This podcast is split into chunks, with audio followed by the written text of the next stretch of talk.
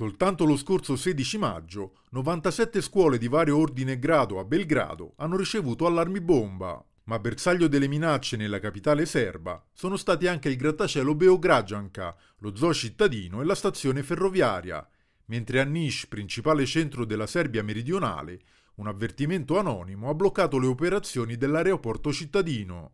Da alcune settimane la Serbia convive quasi quotidianamente con la paura di possibili attentati, per ora fortunatamente mai concretizzata.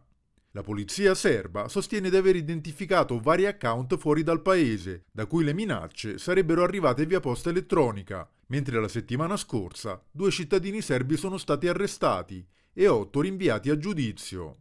Le indagini continuano, ma per la premier serba Anna Brnabic il motivo delle minacce alla Serbia va cercato nella resistenza di Belgrado a partecipare alle sanzioni contro la Russia, applicate dai paesi dell'area euroatlantica dopo l'invasione dell'Ucraina voluta lo scorso 24 febbraio dal Cremlino.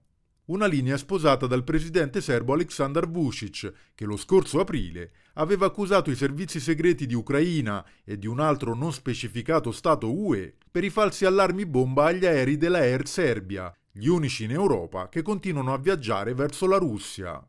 Nelle ultime settimane allarmi bomba sono stati registrati anche in Montenegro, Bosnia Erzegovina e Croazia. Al momento però non è ancora chiaro se e come questi incidenti siano collegati.